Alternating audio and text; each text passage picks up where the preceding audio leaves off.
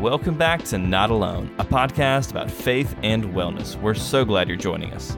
This week, we're circling back on the topic of anxiety, but we're framing the discussion this time around on the imminent reentry into, quote, normal life. What is it about post pandemic living that is actually giving us anxiety? Here to discuss this are Evan DeYoung and Lindsay Geist. Hello, everyone, and welcome back to another wonderful episode of the Not Alone podcast, the podcast that explores faith and well being. I am joined every week by my oh no. What are we going to do, Lindsay? I'm joined every week by Lindsay Geist. However, Michael McCord the third musketeer is, is absent on, today. He's working on his dissertation. I made that sound a lot more dramatic, so I, I didn't want to leave as long of a pause because nothing happened to Michael. Michael's fine. What happened to Michael is he's getting his doctorate and he's almost done with it. So Michael has a lot one, to. He he's got one week to go, and we thought that today's episode talking about anxiety around reentry into the world post pandemic was probably going to add more anxiety to his life than he really needed right now because I'm sure that he is anxious enough on those final days of his deadline. So you just have the two of us today. You just the two of us. If you ever look at Michael's calendar, you can it's a visual representation of all of the things that he juggles between uh, having a board of trustees meeting and then attending a child's basketball game to cooking dinner. He is a Superman. He and Emily, his wife. I don't know how they do it, but they are uh, an inspiration to us all. So, in order to remove some anxiety from them, you just got us today. Let's hope it doesn't go off the rails. it's already off the rails. so, Lindsay, this this week we are talking about reentry into society, back to quote unquote the new normal, and some potential anxiety or stressors and frustrations that can stem from this reopening process. It's like uh, the um, you ever have the Sunday scaries on Sunday when you mm-hmm. think about Monday to go to work. Sunday scaries is a, a good representation. This is like a year long pent up Sunday scary. I know. I keep thinking about the song um, with the words "back to life, back to reality." That just I feel the need like to maybe Justin can play a little. That we're going back to what we're calling reality, but it's not going to be the same but it is like an extended Sunday scaries as we're trying to figure out how to get ready for that life. And there's parts of me that's really excited about it. And then there's parts of me that is going, oh no, please do not make me go back to the old pre pandemic life. Yeah, there are parts of it that I think can just stay in the past. And uh, I don't think I'm going to be able to pick and choose uh, my entrees for the new normal, maybe as much as I would like. But in my household, the Sunday scaries generally pan out like this we're hanging out on Sunday, eating dinner, usually hanging out, and then somebody just kind of gets the thousand yard stare and kind of stares off, mm-hmm. and you can yeah. just tell that someone in our family is thinking about the things that they need to get set up for Monday. Uh, and I definitely feel that in this season now too. It's I don't know what to expect. I feel like I'm writing a lot of to-do lists all the time uh, that there's constantly things where i go oh i can't put that off anymore or oh i really need to figure that out and do that before i re-enter. Um, as though there's like going to be this one moment when i have to have it all done by and then i go back into the world. But i agree with you that there's uh, this stare or um, i just start getting really worried mm-hmm. or feeling really overwhelmed. Overwhelmed is a really good term for it because there's so much unknown. I mean, I've moved so many events and reservations for events and canceled so many things that now I'm setting dates that looking at all the facts, there's no real reason why we couldn't do our event in July and you know have a retreat in September and it looks good. And so I'm thinking to myself, okay, this is actually happening. But in the back of my mind, I'm like, something's going to happen, you know, like, because that's what has been. We thought it was going to get better. But I think the vaccine rollout has really been the one thing that we've all been like, once this happens, this opens the door for us to do a lot. And it does. And it's also playing with my mind a lot that we've spent a whole year spending most of our time at home, is trying to stay away from people, uh, trying to stay safe. I mean, at the beginning, we were wiping down everything uh, with way too many Lysol or Clorox wipes. Mm-hmm. Um, and then, yeah, I'm just, I guess my brain's going back to like all of the things that I've tried to stay away from or not do. And now I, I have had both of my vac- vaccine doses and know that it is safe enough to interact with somebody else that has had both of theirs. And a colleague of mine came over the other day and we worked in our house together. You guys had a study session? Yes. And I felt weird the whole time. yeah. I mean, we kept looking at each other going, I know it's okay, but I've spent a year telling myself this is not okay. And I couldn't quite get calm. I would have waves of calm. And then all of a sudden, in the middle of doing something, I'd get a wave of anxiety of, oh no, this person is way too close to me. Mm-hmm. I f- traveled for the first time in the pandemic, uh, like flight travel. We we drove and visited some family after quarantining for like ten days to just drive and see them, and you know like hand sanitizers at the gas pump when we had to get gas and you know all that stuff, which we probably should always do because I imagine we'd be healthier if we did. I mean, the world is uh, a lot grosser and dirtier when you start thinking about all the germs that we never really thought about before. Oh yeah. Well, I mean, like, and I wash my hands now when I go to the bathroom every time instead of just half the time. So it's all it took was a pandemic to, to bring me up to base level hygiene.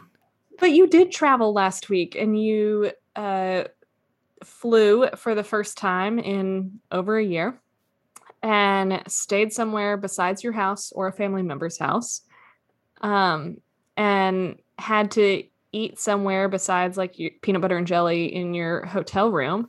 Right. The What hotel was- the restaurant was closed, so we had to. Yeah, what was that like for you? It just felt like a dream. Like it didn't feel real. Like I would, I would just pause and just kind of be lost in thought during the most basic of interactions. Like I'm going through TSA, and I'm like, uh.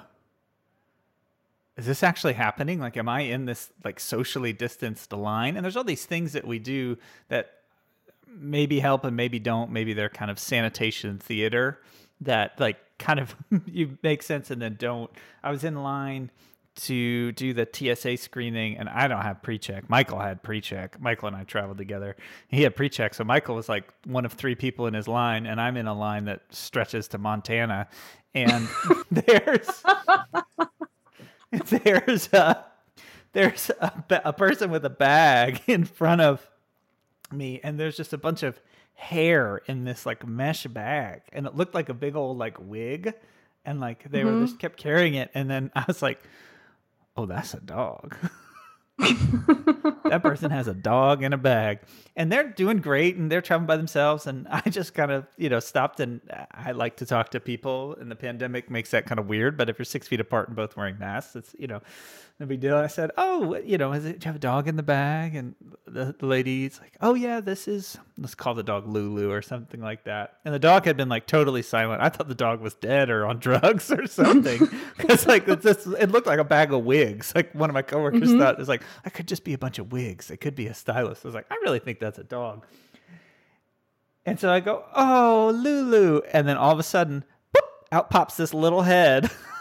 out of this bag and it's this cute tiny little dog. Problem is whatever trance or slumber this dog had been in, for the rest of the TSA line, all this dog wanted to do was jump out of the bag. Oh my goodness. so I got this dog all riled up and then had to walk behind it every time and it kept trying to get out of the bag and come to me so I would pet it or whatever and I just mouthed to the person through my mask. Obviously I was like, I'm so sorry. Like I just tried to convey my apologies. Trying to hoping that it would could be conveyed through your eyes only. I know that's exactly it, and, and it was just a weird. You know, I couldn't. You can't really t- talk to people. I love striking up conversations with people at the airport, and I'm sure that some people are like, "I hate people like you." That's fine, uh, and it really did feel fake. It, it felt almost imagined. Like I had to take a moment and kind of ground myself wherever we ended up, whether it was on the airplane or when we landed or picking up the rental car, you know, all the things that you think about, like who was in this car before, what did they have? And I've, I had a, a vaccine dose before we went on the trip, which was helpful, gave me a lot of confidence that I at least had some start to some kind of Mm-hmm.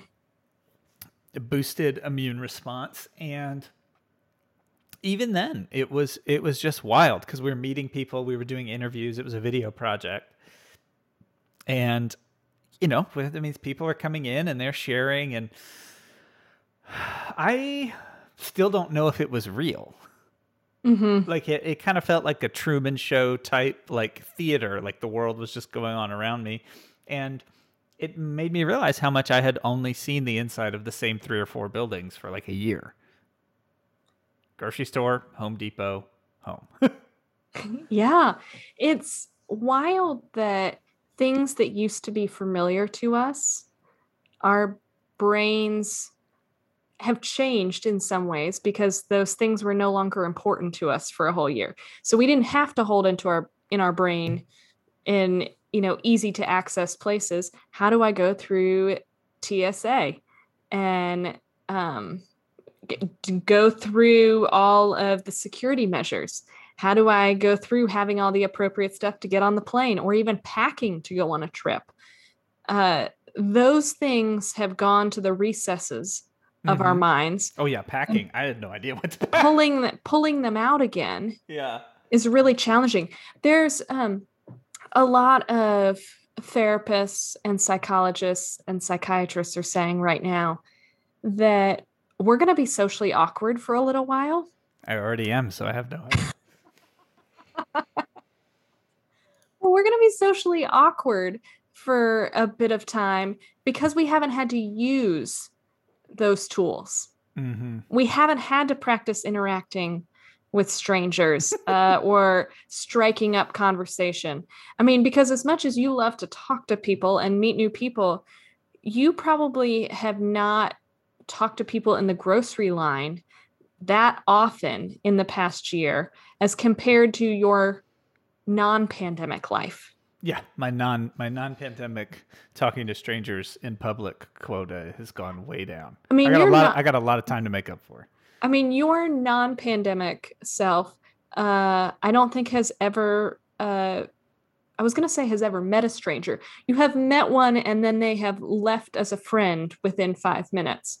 Um, that you you get to know everybody around you, and you love engaging in conversation, and you have not used that muscle in quite the same way. It is weird the parts of our brains and personalities that we inherently just kind of turn off when we're in a situation like this, and especially something that's been as long and protracted as as this. We have some neighbors that we've gotten to know who are really great, um, and they have young children, and this is a pretty essential developmental stage for children for social skills, but they haven't been in preschool as much and haven't gotten to see people and things like that. So, you know, when we're talking and hanging out outside, you would see them on our walks or whatever, and they're wonderful. You know, they seem really happy that there's some interaction and that, you know, their kids are getting to see new people in a safe way and that kind of stuff. And it just kind of makes you think about how much that's happening inside of yourself. Uh, because I'm thinking about this, you know, two or three year old who, you know, had some as a year of social development that they're going to have to catch up on some things and, you know, it'll take some time. And then I'm thinking, I'm like, I'm not that different from a three year old. right? I, I just I'm I'm not and I get really tired when I am in mm-hmm. social situations now, which is has not been the case. Like something has changed. So when I think about all the travel and the work and the meetings and all this other stuff, all the time in the car that we don't have anymore, I, I, it's really hard for me to even pick a single spot to process. And that's where I get some of this anxiety around reopening is I just don't know. I don't I think things are going to change, but I don't know how and that stresses me out. Well, we've come up with some sort of routine in this past year. Whether we want to call it a routine or not, uh, we're used to working in our houses uh, we're used to not interacting with as many people. We're used to only ordering takeout or cooking at home way more than we probably ever did before. Mm-hmm. Um, and the thought of adding more things to our plates again or having to navigate more moving parts, I'm with you. It's making me feel a bit anxious. And I wouldn't pin it as anxiety. Like I'm I'm the my personality is that I'm if you're saying, huh, "Oh, are you anxious okay. about this?" I would say, mm, probably not. But then when you start talking about the symptoms of anxiety, I'm like, "Oh yeah, I've got all that." Oh, maybe I am anxious about this, you know, because I like I don't think of myself as an anxious person, so anxiety isn't like a word that I describe. But uh, as you know, we talked about some of our show prep, and you have some symptoms that you're going to walk us through of anxiety. I, I I looked at them and went, I think I am super anxious about this. And I would have never put that language to it. But when I say that, I start to feel that weight kind of open up a little bit and start to lift because I'm like, oh, I, am real with myself in this. Yeah, we've talked lots about how naming things can be really empowering and really freeing, that our feelings just really want names put to them so that we really identify them. Anxiety. I name my feelings Carl. Perfect. Um, our our anxiety, uh, we don't feel comfortable with that word sometimes because we have decided that it's a bad word. But yes, anxiety is happens to all of us um, if you if anybody listening needs a good throwback episode back in episode six we kind of talked about anxiety 101 mm. and specifically a lot about anxiety disorders um, or diagnosable mental health condition of anxiety. But anxiety in a broader term is normal. It's our response to stress. It's our feeling of fear or apprehension of what may, might be coming our way, think back to school when you had an upcoming test. You started uh, building some sort of response to the stress that this test was coming, or you had some sort of um, fear might not be the right word, more worry. Anticipation. Yeah, some worry or anticipation around it. And that anxiety probably led to you, or if it didn't, just pretend that it did because you might have been the person that didn't study at all. Um, did I hit the nail on the head? Ding, ding, ding. but a lot of times the anxiety will lead to us studying to prep for that test. Mm-hmm. Um, same with work meetings now or uh, different big events. We have a little bit of anxiety or apprehension or worry about it all, and that can serve as a motivator. So, anxiety is not a bad thing in and of itself. Uh, when it is bad is when some of these symptoms start impacting your life mm-hmm. day to day and start almost to the level of being debilitating to keep you from being able to live your life. So, symptoms like uh, feelings of panic, fear, uneasiness. Check. Difficulty sleeping, either uh, insomnia or waking up a lot. Check. Do you have any of those pandemic nightmares? Uh, those freak oh, me out. You have pandemic nightmares? Oh, I did a lot at the beginning. I haven't had them as many as many lately. Um, what is um is it just like you wake up and you're like I'm like anxious but or is it like specific like some oh, lizard oh, like snuck into your house of, and no, gave like you all COVID? sorts of um mask nightmares of like people showing up unmasked or family Whoa. members getting COVID And it's actually been really common for people in this past year to have these pandemic nightmares. Um, I just think that you're really, I don't want to use the word lucky, but um, I'm glad that you have not experienced any of those absolutely insane, weird pandemic dreams. Maybe I have, and I just sleep too hard to remember it. Uh, but I think it's more the lack of sleep, maybe. maybe I'm not hitting the, the point of the depth of sleep that I need to actually dream. Yeah, you're you're stuck in the insomnia phase. My sleep schedule is bad. Yeah. And because we carry so much anxiety in our bodies. I mean, another symptom is not being able to stay still, kind of this uh, constant restlessness Check. in our bodies. Uh, fatigue, absolutely being worn out. Check for no reason. Yeah. I mean, we haven't done much in the day, but we can be tired because our minds have done so much work. Yeah, or a lack of external stimulation. Like, that too. Because that's how I get my energy is new experiences. I like exploring, I'm curious, and I have read like all of Wikipedia.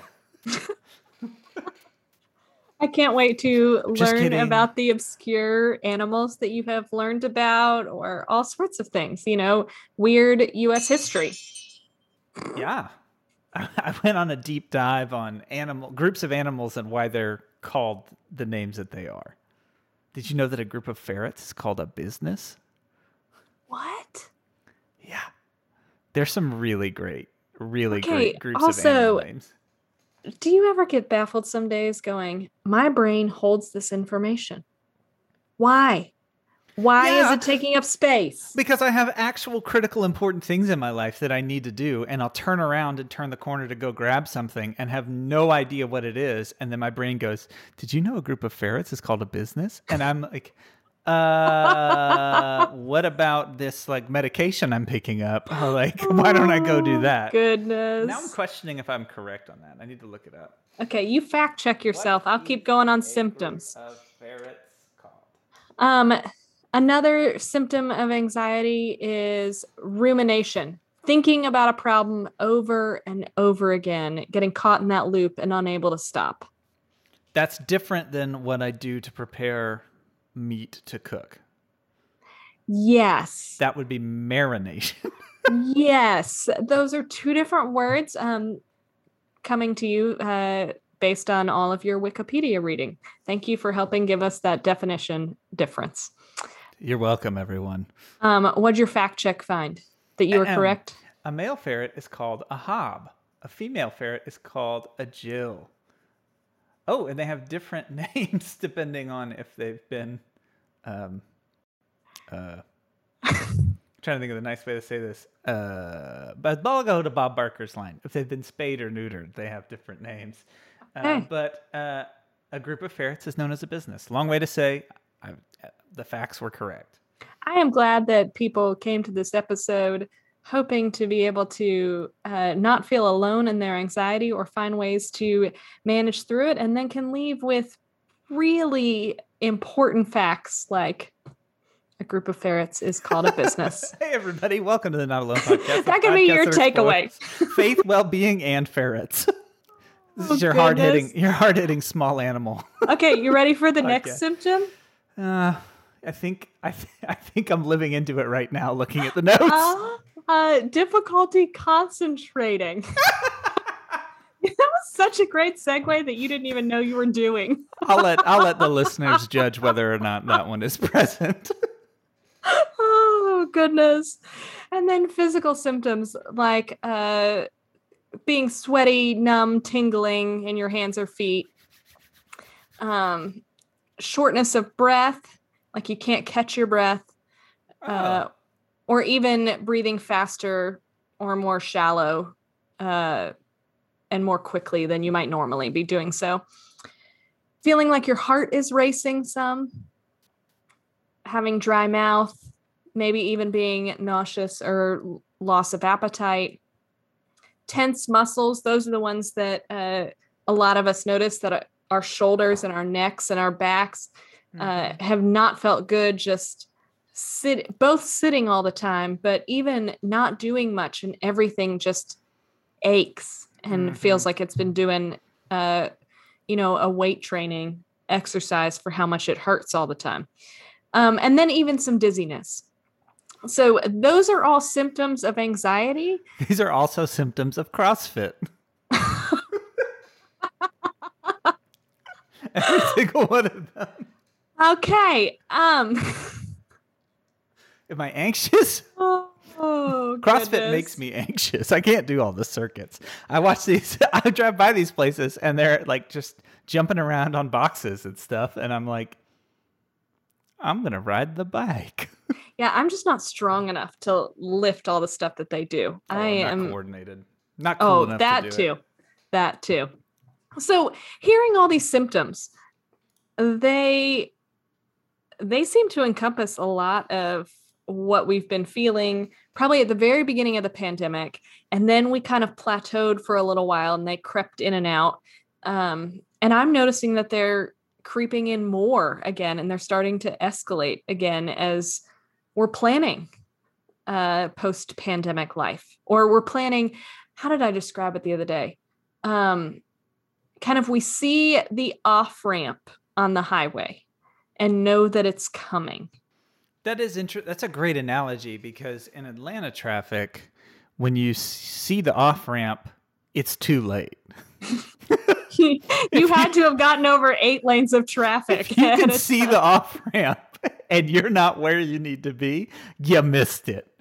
So I do feel a lot of that same anxiety when I'm in the left lane and I realize I only have a mile or a mile and a half to get over. And that does that is how it feels. I feel like I have all this crazy traffic and I don't know how to navigate it and I'm not quite sure what to do because I don't know where I'm going.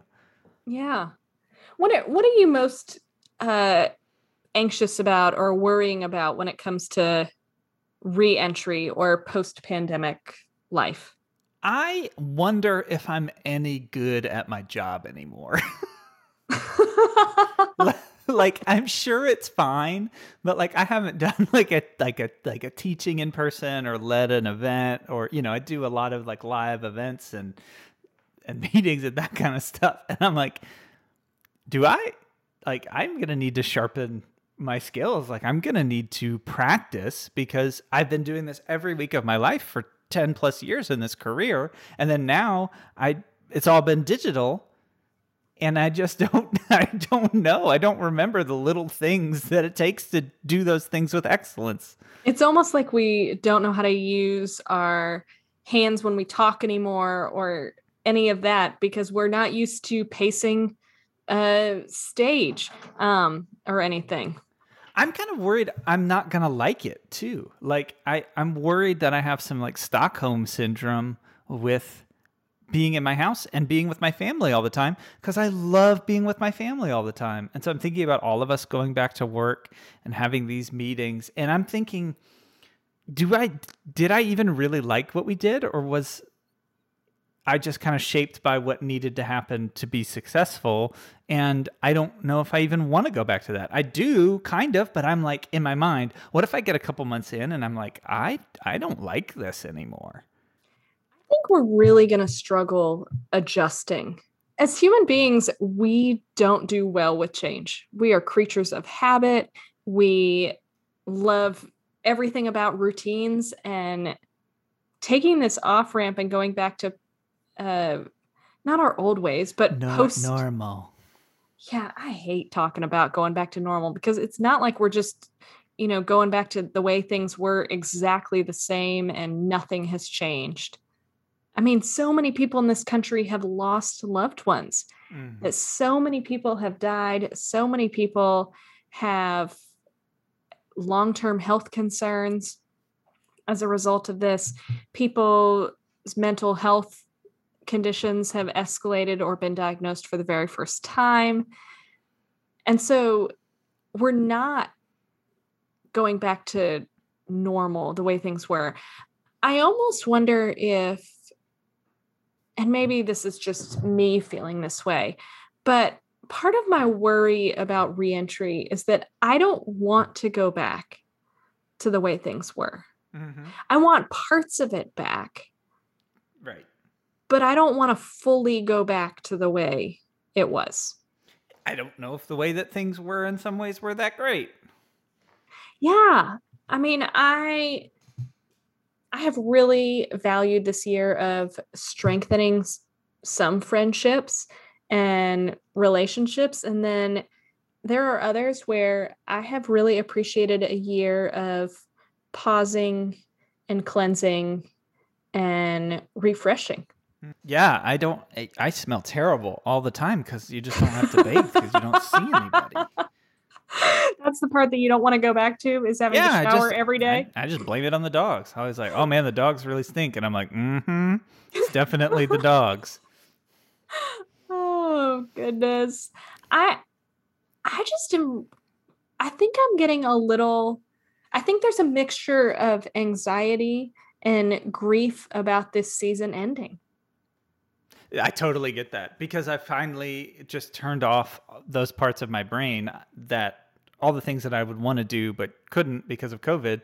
I have shoved them so far down into my desires and consciousness that like to bring some of that back like I don't want to go do things anymore because I couldn't handle the disappointment. So my coping mechanism was just to squash my desire to go do those things or circumvent it and just go for a walk or go for a hike instead or you know sit outside, you know, in the backyard with some friends and things like that. But there are things that like I really really love and miss that I'm kind of like, oh, do I even like that anymore? And I imagine I do. I'm gonna have to like make myself mm-hmm. at, do the things like that that I lo- used to love one or two times to like reignite my passion for them, and that's weird to me.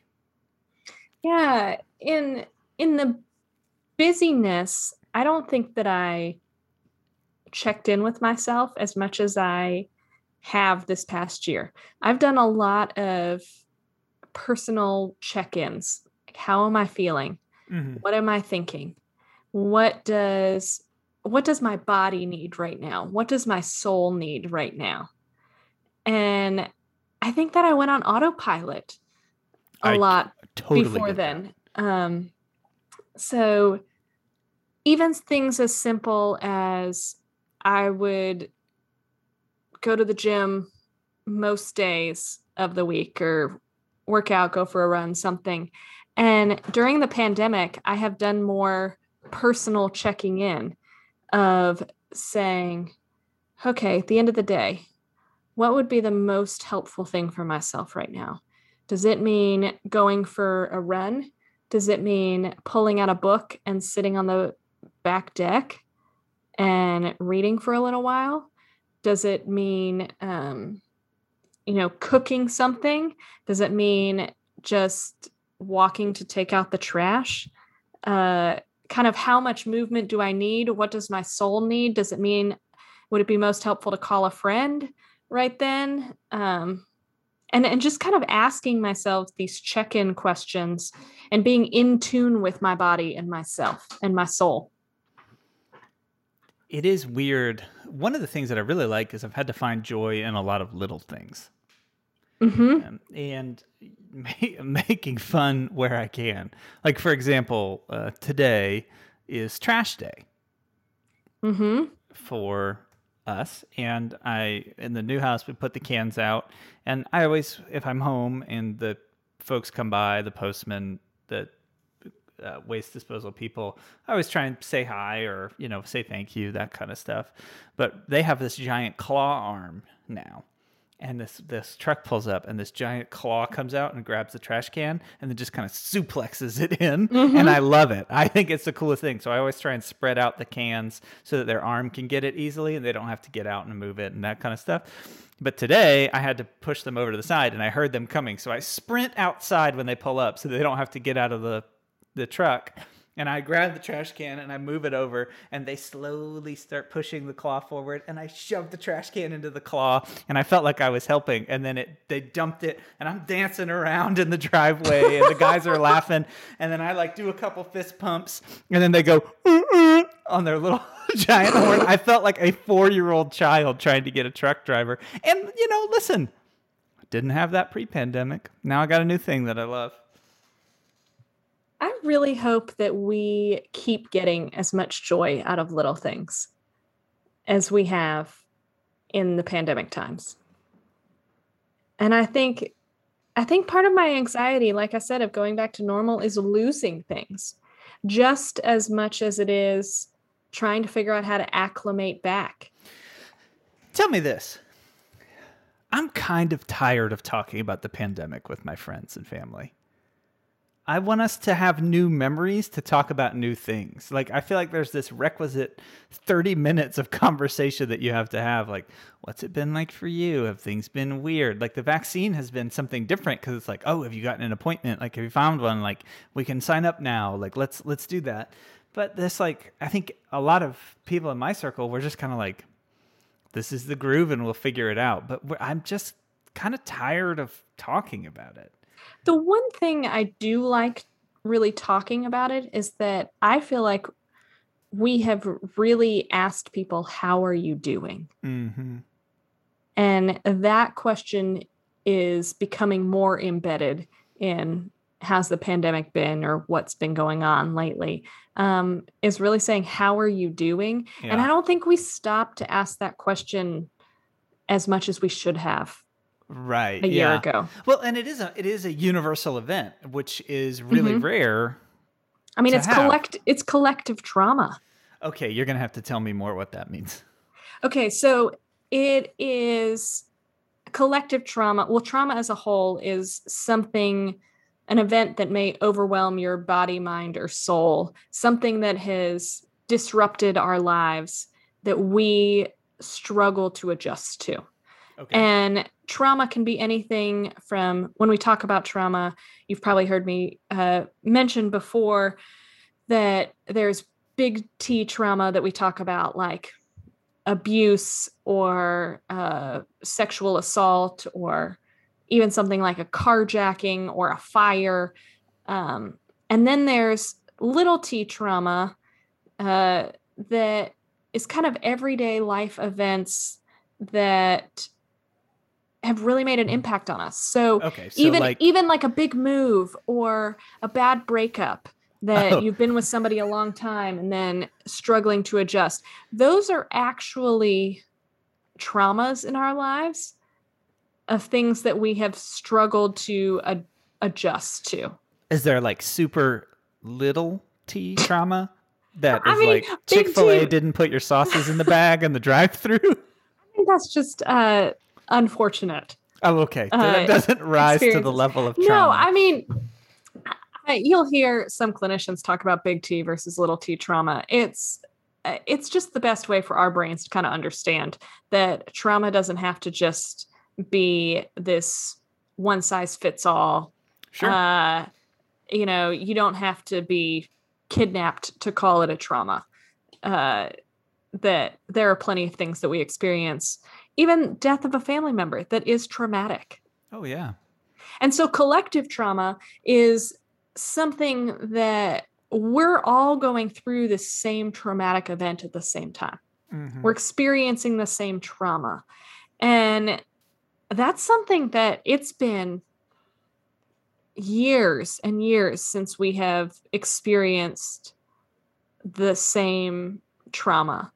Um, because even if you think about uh 9-11 yeah that was the first thing that came to my mind. That um, was widespread and everyone had an experience with. In a lot of ways it was it was a collective trauma but it was still different than this one. Sure. Um in the fact that it didn't impact everybody's daily lives. And this really has. Uh, when we've gone to war before sometimes it's impacted but a lot of those are uh, more collective traumas. It's it is the first time that most therapists are having to navigate their own uh, baggage and anxiety while working with people to help them navigate their baggage and anxiety around the pandemic, which is just uh, wild unto itself. Do therapists just like round robin therapize each other? Or is there like an alpha therapist that only sees therapists? No, we I mean we all try to go to our own therapist or have a peer consultation group where you have colleagues that get together. Um, I have a group that I get together with other therapists and talk about uh, when we've hit a roadblock or when we need some help, or just even we've spent more time in this past year talking about our own stuff hmm. that we're trying really hard to not let come out in sessions while we're caring for other people. And so, so many of us are experiencing this collective trauma this past year that it's going to take us a while to adjust and find our way out of it. Is there a typical universal reaction to collective trauma, just the same way that collective trauma is a response to a similar experience and everyone has their kind of perspective and personal experience with it? But is there a common kind of everyone has experiences this trauma is going to probably do this and needs to sort through that? Like, is it this has been traumatic, so everyone's going to try and find stability somewhere. So uh, everyone also had the universal stressor of COVID and also had the universal desire to seek stability that's going to be different depending on your personality and circumstances. Um, there's a great book called The Body Keeps the Score uh, that talks some about a lot of times we carry trauma in our bodies, um, that our bodies are alarm bells uh, for us. So before we can even name what we're thinking or feeling, a lot of times our bodies carry it. And that's why so many of those physical symptoms of anxiety stood out. Um, mm-hmm. Is because our bodies are using that as an alarm system. Sure. And so I would say that for collective trauma, it's also why a lot of us have felt really fatigued and exhausted because we're carrying it in our bodies. Um, people might have uh, some nightmares or racing thoughts, um, excessive worry. Uh, it's a little different for everybody in how they carry their trauma. Um, we might avoid the thing that uh, brought on trauma. Um, so, even in some ways, we're probably avoiding a lot of social interactions mm-hmm. coming out of COVID. Because in a lot of ways, uh, people and all of that are, we've spent a year believing they're bad. Yeah, it's surely by this point somebody has done some research on how people are feeling, right? Yeah, it's coming out in a lot of news articles in the last couple weeks about uh, anxiety and reentry, and back in February, the American Psychological Association uh, conducted a survey. What do they know? Sorry, American Psychological Association. Oh goodness, the APA uh, knows a lot. Um, and in their survey, uh, almost half of the respondents said that they felt uneasy about adjusting to in person interactions. I get that. Once the pandemic ended. And the part that was wild to me is that vaccination status had very little impact on whether people felt uh, comfortable or uneasy adjusting to in-person interactions. It's not like people that were vaccinated, fully vaccinated, all of a sudden that anxiety just melted away. They too still felt uneasy. 48 I... so so another kind of data point when I say a lot of people. So half of the respondents said they felt uneasy about adjusting to in-person interactions. And people adults that have been vaccinated already, still 48% of them said they felt uneasy. So I the totally number didn't really change. That is so interesting. It is it a lot of the time it takes a while for my my brain and my emotions to catch up with the facts. Mm-hmm.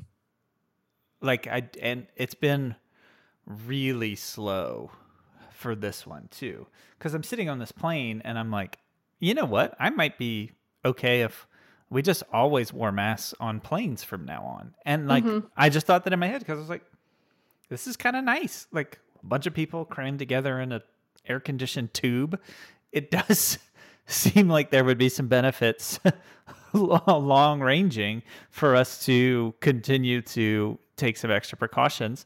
But then I got home and looked at my face after sitting on the plane with the mask on and was like, that was not exactly comfortable. Mm-hmm. Yeah, it's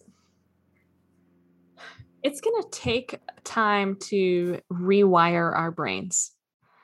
That we have spent a year telling ourselves to be afraid of people. Um and in in the simplest terms, like people are scary, people are bad. Be afraid of being too close to anybody. And it is a lot easier to learn to be afraid than to undo that. Oh, that's a good quote. Mm-hmm. It it's just um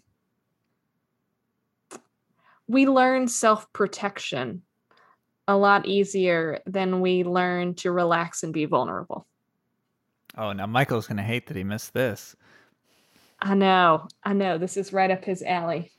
It's a lot easier to be fearful than it is to relax and be Mhm.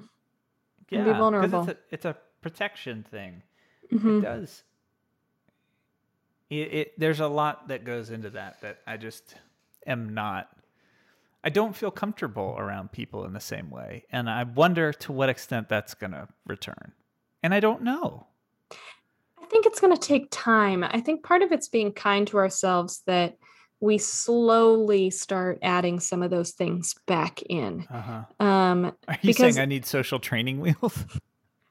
well, in some ways, yes. That if we've been cold turkey, not really interacting or giving presentations or doing any of that for over a year, I don't really think that you should all of a sudden book six nights in a row of speaking engagements the moment we feel like the world opens up.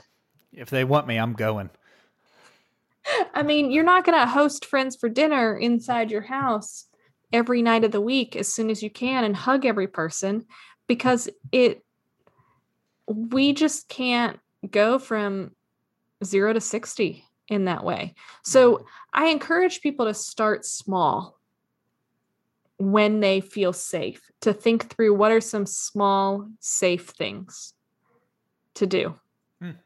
I mean, I in the last few weeks, I have hugged four different friends. And Super spreader. It, I mean, it took a conversation of all of us. Right? Yeah. And and it's like, is this okay? Is this not okay? Should we be doing this or not? And you just Um, saran wrapped yourselves. And And you know, just kind of crinkled together. I mean, wore masks and, but it was just weird after a year of saying, don't do this. We had to have a conscious conversation. And then, I mean, I'd leave a gathering. I mean, post a year ago, I'd leave a gathering and just like hug everybody goodbye and not think about it. Mhm. Now I'm having a conscious conversation of after a whole year, I would really like to give you a hug. Are you okay with that? Like Am I okay with that? Yes. This, this is my contract. I'm going to send over you DocuSign for hug. Yes. I get Um, that. It's honoring to have that conversation now for safety reasons, but I I had to start small. Um I decided that being fully vaccinated, I was going to go out to eat. Um but that many people around still felt weird. And so I went to like a 2 p.m. lunch Mm-hmm. because it felt like a way to ease into it all. Yeah. No, that's a great point. I mean, it, it is. I mean, it's about being kind to ourselves of how can we start small and take baby steps instead of just expecting ourselves to kind of jump out of an airplane. Yeah, that's a great analogy. That just feels it does feel like jumping out of an airplane, and it feels regressive in some ways, because I don't know about you, but do you remember when you had asked to go to a friend's house when you were a kid? Mm-hmm. And if it was like a gathering or a party or whatever, I don't know if you had this question asked of you for your parents, but my parents always want to know. Cool, who's going to be there? Mm-hmm.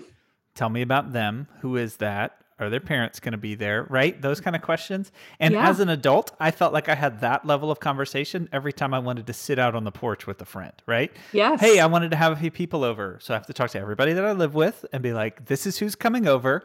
This is what they've been doing. This is what they do for work. This is their mm-hmm. character, right? Like it, it was this, it felt like I was teleported back into kid days where I had to have this exhaustive amount of information. Whereas before it was just like, people are coming over. This will be fine.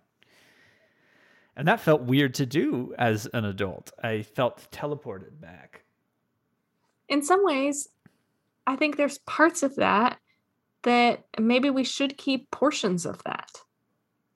That sometimes, um, to reduce everybody's anxiety, it's uh, honoring to kind of check in with everybody.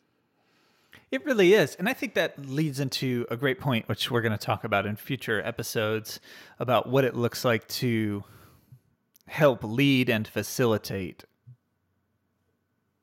helping others as well come back with reopening. What does it look like in the church? How should we be leaders in faith communities to facilitate people feeling comfortable and helping understand the dynamics at work? What do we do with our coworkers and our friend groups and our families as things open up? And what would God have us do and what does scripture say about how we can help ease some of the anxiety around reopening? And that's something that I'm really interested in talking about in future episodes. So that being said, thanks, Lindsay, for joining me in this celebration of Michael's doctorate and the lament of his inability to be able to join us today. This was fun. It was fun. Now uh, we're going to have to tell Michael to do his homework and listen back to the episode and be ready to join us for the next one. I know it did kind of feel like somebody had a, a meeting, and so like you know how you would just have dinner with like one parent. yes. you know, it, did, it was kind of like their dad's out of town, so Uh, I would love to uh, be the fly on the wall as he listens to the episode and he probably is thinking, hey, I would have said this or I would have done that.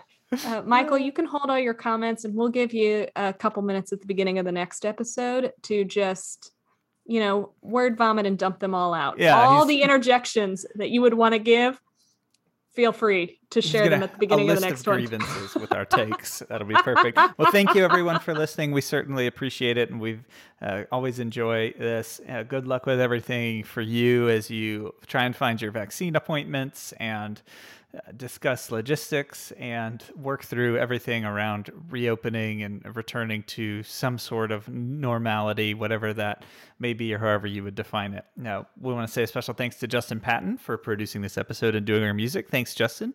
We really appreciate it. You do a great job. And as always, you can find us on all of your major podcasting platforms.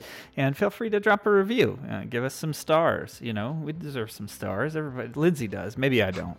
But Lindsay, she's got a lot of expertise and puts a lot of work into these. And I show up. So, you know, I get one star. You can give Lindsay the other four stars. And then, and it's five star podcast review right there. So thanks so much. And we always love hearing from you. Thanks for all the feedback and comments. Uh, and we appreciate you. Bye, Grandma.